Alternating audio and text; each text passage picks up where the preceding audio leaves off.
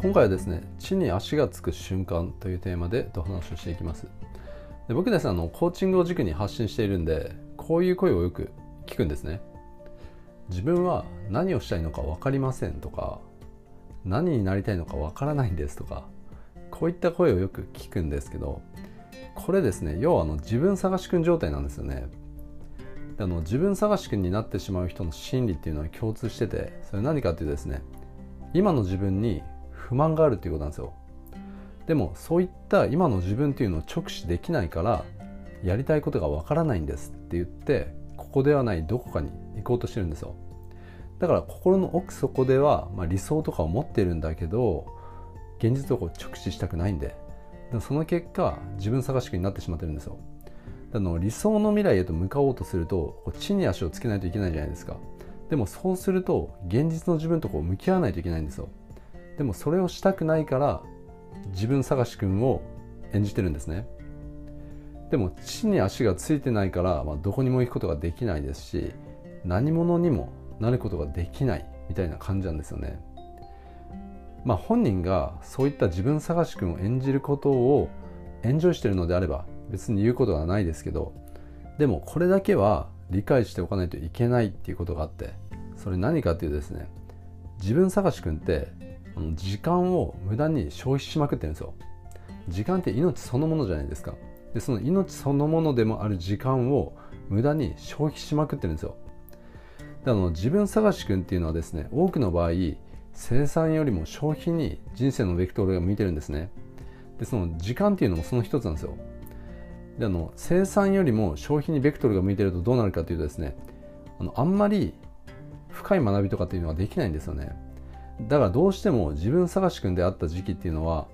人生がのっぺりとこう薄いものにこうなってしまうんですよ。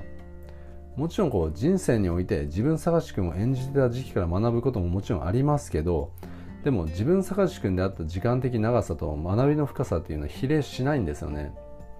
むしろあの自分探し君から卒業して地に足をつけたところから学べることの方がはるかに大きかったりするんですね、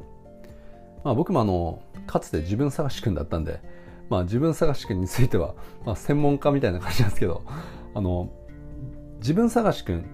ていうもののメリットというかメリットじゃないないいところをもし一つだけ挙げるならですねあの自分探し君って自分の中に何かこうくすぶるものをまだ持ってるんですよ。だから要は人生を諦めてないんですよね。一応、まあ、自分の人生を生きようとアンテナは立ててる感じ。アンテナは立ててるっていうかあのコモディティ化された人生にはしたくないというふうに思うんですよ。だから地に足がついてるんですよね。で多くの人っていうのはですね自分の人生のアンテナも自分でこうへし折って生きてるんですよね。でこういろんなこう大衆とかに迎合して自分を迎合させてそこにこう入っていってる感じ。地に足をつけて。だから自分で自分のアンテナをみんなこうへし折ってるからだから自分が欲してるものが目の前にこう現れた時に気づかないんですよね。反応できないんですよそれに。でも自分探し君っていうのは一応アンテナを立ててるんですよね。ウォントゥーのゴールに対するアンテナをなんとなく立ててる状態。だからそうやってこうありきたりな人生にしたくないっていう思いはあるけどでも地に足はつけたくないみたいなそんな感じなんですよね。でも一応ウォントゥーのぼやっとしたゴールみたいなのは自分の中にあるからだからそこへ向かってなんとなく人生が展開はしていってるようなそういう感じなんですよね。でも言うてもまあ自分探し君なんでこうフラフラしてますしもう効率が悪すぎるんですよね。なんとなく自分の中にあるぼやっとした理想に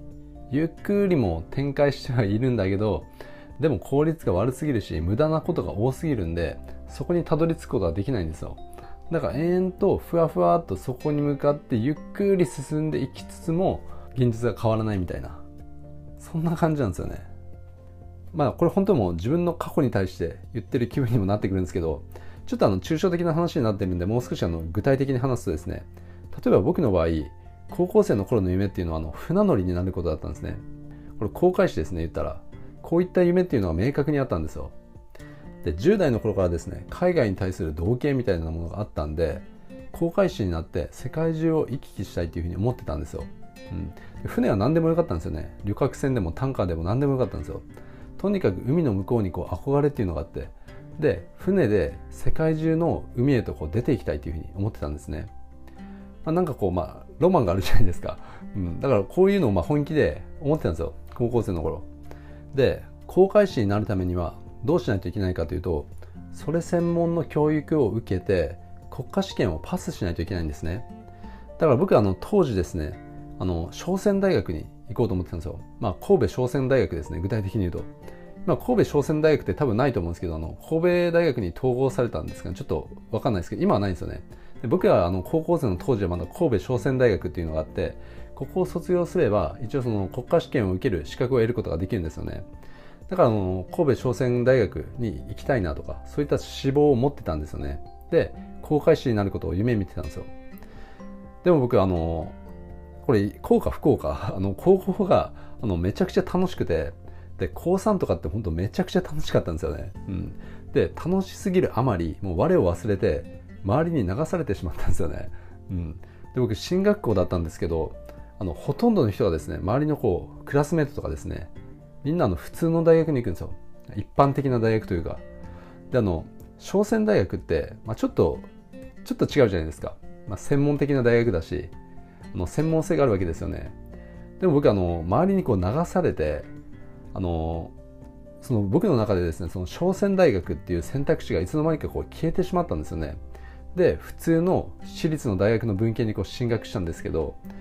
でこの時点でもう僕の未来にはですねもう船乗りっていう選択肢っていうのはもうほぼほぼ消えてしまった感じなんですよね。ね完全にもう別のレールにこう乗ってしまったわけですよ。でまだの僕の中にはこう海外に対する同型とか憧れの火種みたいなものは消えてなかったんですよね。だからくすぶるものがあったんですよ。でどうしたかというと今度は海外を放浪し始めたんですよね。もう訳も分からず、ま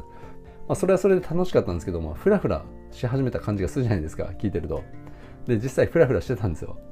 で一人でバックパックを背負って南米を縦断したりですねモンゴルに行ったりでインドに行ったりテントを担いでアラスカに行ったりですね。もうとにかくもうフラフラしてたんですよね。でこの時の自分にですね今の僕があの何がしたいのって聞くとですね何がしたいのかわからないって絶対答えると思うんですよね。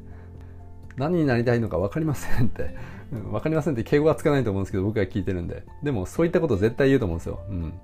要はあのフラフラしたいんですよね。もう典型的な自分探し君状態なんですよ。でそんな、まあ、フラフラしまくってたんですけどそんな時にですね僕サーフィンに出会ったんですね。でこの時初めてあの地に足をつけようっていう、まあ、そういう意識が生まれたんですね。だからどこかで思う存分サーフィンができるところに住もうって思い出したんですよ。で年齢も年齢だったしあのフラフラするのはもういいかなっていう感覚がもうあったんですね。で住む場所っていうのを本格的に意識しだしたんですよ。で意識するだけじゃなくて具体的に選択肢を上げ始めたんですね。だからもう決めたんですよ。どっかに住もうって。それ決めたのがですねやっぱり海外だったんですよね。でその時に上がった候補っていうのも具体的にあってハワイかカリフォルニアかインドネシアかブラジルかポルトガルかオーストラリア。こういった選択肢が具体的に上がったんですね。でとりあえずですねインドネシアのバリ島に行ってでそこで7ヶ月ぐらい過ごした後ですねやっぱりあの先進国がいいなっていうふうに思ったんですね。これなんでかというと僕あのバリで尿管結石になってしまってでも悶絶したんですけどあのバリで一番大きな病院へとこう搬送されたんですね。でこれ今住んでる方が聞いたらちょっと失礼かもしれないですけど僕はその病院の衛生面に対して OK を出すことができなかったんですよ。やっぱりあの先進国と比べてやっぱこう医療インフラとかってこう整備されてないんですよね。十分に。で交通インフラとかネットインフラとかですね。あらゆるインフラの整備が追いついてないなっていうふうに思ったんですよ。なんであの先進国がいいなって思ってで今度はですねオーストラリアに行ったんですけどでそのオーストラリアっていうのはですね自分のイメージ通りのこう、まあ、土地だったんですね。でそのままここにしようって決めたんですよ。でそのまま向こうに進んでで向こうにいる時にですねあの自分のビジネスをやろうって決めてで今に至る感じなんですね。で今回の話のテーマがですね地に足がつく瞬間っていうことなんですけどあの地に足をつける方法ってこれもう一つ明確にあってそれ何かというとですねもう自分で決めるっていうことなんですよね。もう決めるっていうこと以外にないんですよ。地に足をつける方法って。フラフラしてる人が地に足をつけるにはどうすればいいかというと決めることなんですよね。で僕はあのサーフィンと出会っていろんなことを決め出したんですよ、うん、だから決めたんで地に足がついてであの一つ決めればですねあの、まあ、決めるというか決断すればその後もいろんな決断が続いていくんですよね。だからここに住もうって決めた後はですねこうビジネスをやろうって決めたりで日本に帰ろうって決めたりですね何か一つのことを決断してそして決めてそうすればこう地に足が降りるわけですよ。そうするとその後はですねそのまま地に足をつけていろんな物事が展開していくんですよね。で僕はあのたまたまサーフィンと出会ってでそこから決めるっていうことが連続的に続いていったんですけどでもこういったことってそういったのきっかけがなくても決めるっていうことを分かってれば決めることができるんですよ。でこの決めるっていうことがなかなかこうできない人が多いっていうのはあのそういう人っていうのはですねこの決めるっていうことを知らないんですよね、うん、決めるってどういうことなのかっていうことを知らないんですよ。だから決めることができないんですよね。で僕が今当時の自分にアドバイスするとしたらですねとりあえず決めろって言うと思うんですよね。何がしたいのかわからないじゃなくて何をするか決めろって言うと思うんですよ。だから自分がやりたいことっていうのはですね探すものじゃなくて決めるものなんですよね。自分のゴールっていうのは探すものじゃなくて決めるものなんですよ。だから何になりたいのかわからないじゃなくてどんな人間でありたいのかを自分で決めるんですよ。探すんじゃなくて。で決めることで地に足が降りてくるんですよね。でコーチングでも最初にゴール設定っていうのをするんですけどこれも探すんじゃなくて決めるんですよね。ゴールっていうのは探し出したら自分探しくになってしまうからだからあの決めるんですよとりあえず。でもこれがなかなかできずにあの自分自身を苦しめてる人って結構いるんですけどあるいはあの自分探しくになってみたりですね。であのこういう話をしてもですねそうは言っても本当にやりたいことがわからないんですよっていう人絶対いるんですけどあのそういう人っていうのはですね大体ゴールを高尚なものに設定しようとしすぎなんですよね。あのゴールって別に高尚なものじゃなくてもいいんですよ、うん、あのむしろですねゴールっていうのはもう煩悩レベルでいいんですよね。煩悩だったらあるじゃないですか、うん、だからあの、まあ、マズローの法則でもですねあの明白なんですけど人って煩悩が満たされてないとその高尚なゴールとかって生まれないんですよね。だからあの煩悩が満たされずにセットした交渉に見えるゴールとかっていうのはどうせあの偽りのゴールにしかならないですし往々にして have to のゴールになってしまうんですよ。だからどうしても決めれないっていう人はあの煩悩をこう brain dump してでその中からまあ選んでゴールとしてこうセットすればいいわけですよ、うん、みんな煩悩って持ってるじゃないですか、うん、だから制限を取っ払って煩悩を brain dump するんですよ。でそこからまあゴールを決めていけばいいってことですね。であの煩悩っていうのはですね基本的に want to なんですよね。 have to の煩悩ってないじゃないですか、なかなか。煩悩ってウォントゥーになっていくんですよ。だからとりあえず煩悩をゴールとしてセットする。これだけであの地に足がつくんですよね。だから煩悩でいいんで、それをゴールに決める。で、それを決めたらですね、今度は何をやるかっていうと、覚悟を決めるんですよ。で、多くの人はですね、この覚悟っていうのを決めるっていうことをやらないまま何かを進めようとしてるんですね。でこの覚悟がない状態で何かを進めようとするとどうなるかっていうとあの余計なことばっかやってしまうんですよね。だから意識が分散されてゴールにとって不必要なことばっかりをこうやってしまうんですよ。これあのビジネスでも何でもそうなんですよね。例えばあの情報発信を始めようと思ってそこに覚悟がないとですねその発信をする前段階のとこでぐるぐるしてしまったりするんですね。例えばのブログのタイトル決めでこうぐるぐるしてみたりあとは記事とは関係ないブログのデザインとかレイアウトとかをこう入念にいじったりですね。あとは音声配信でもですねタイトルとかコンセプトとかペルソナ設定とかそういったことに時間をかけてなかなか配信をスタートできなかったりですね。これ何でもそうなんですよ。筋トレでも。あの覚悟ない人って筋トレの前段階例えばのダンベルを揃えてから筋トレをスタートさせようとか懸垂バーを注文してそれを届いてから始めようとか、うん、でもやろうと思えばあの自重トレーニングでそういうあの腕立て伏せとかですねもう何でもできるじゃないですかやろうと思えば、うん、要は本気レベルっていうことですよねコミットレベル。でもそれをやらずに、あのー、覚悟がないんでスタートするための準備っていうのをこう延々とやってたりするわけですよ。でことがなかなか進まないみたいな。